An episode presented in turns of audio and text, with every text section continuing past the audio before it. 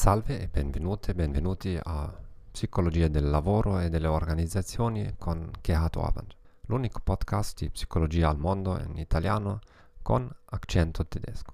Oggi parleremo di autosabotaggio. L'autosabotaggio è un concetto ben studiato in psicologia empirica che descrive le situazioni in cui un individuo sceglie un'azione che è potenzialmente dannosa per le sue prestazioni future.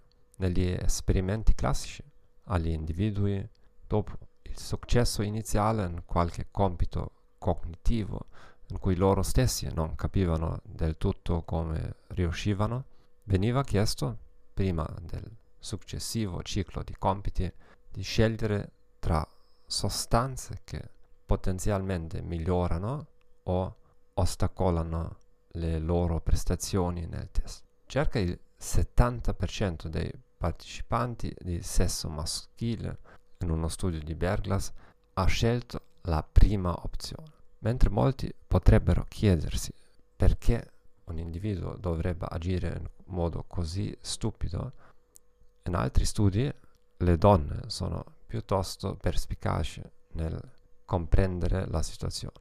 I partecipanti vogliono solo avere una scusa per un futuro fallimento. Ci sono molti modi per autosabotarsi.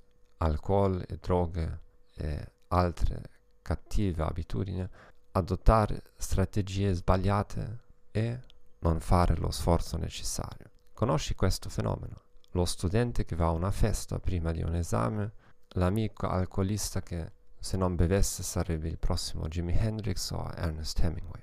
Perché le persone si autosabotano? La ricerca offre diverse spiegazioni per proteggere la propria immagine di sé, se fallisco non è perché non sono intelligente, ma perché non ho provato abbastanza.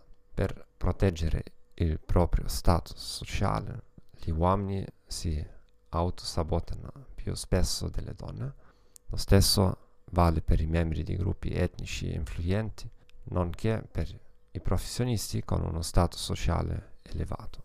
Il fenomeno è più diffuso se lo svolgimento di un compito e il feedback sui risultati sono visibili agli altri.